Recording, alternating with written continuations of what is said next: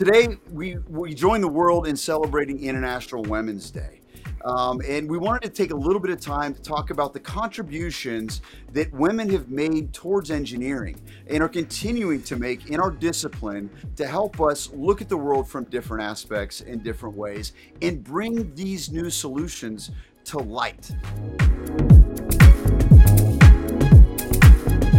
There have been some great advances in UVC lighting technology, ultraviolet C, that have allowed us to use solid state LEDs in this area to keep things like the surfaces in our kids' classrooms, uh, the air that we breathe through our HVAC systems, uh, and even the water that we drink in some ways free of many of these germs that we're trying all to stay away from to keep from getting sick.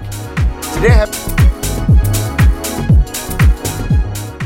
But are we making a mistake in doing that? Are there innovations in the area of quartz technology uh, where we could be making benefits to our system? We've seen a lot of changes and developments over the course of the last decade where, where timing technology has gotten smaller. It's gotten better at power consumption. It's gotten uh, better as far as the accuracy of the actual solution.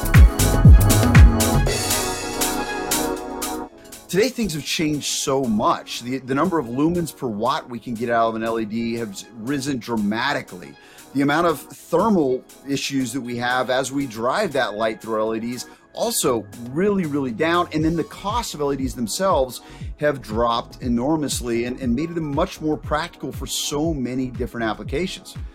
But is that it for solid state lighting? Are they doomed to just become another commodity where we're constantly raise, racing towards the bottom lowest cost price, all at the detriment to new innovations?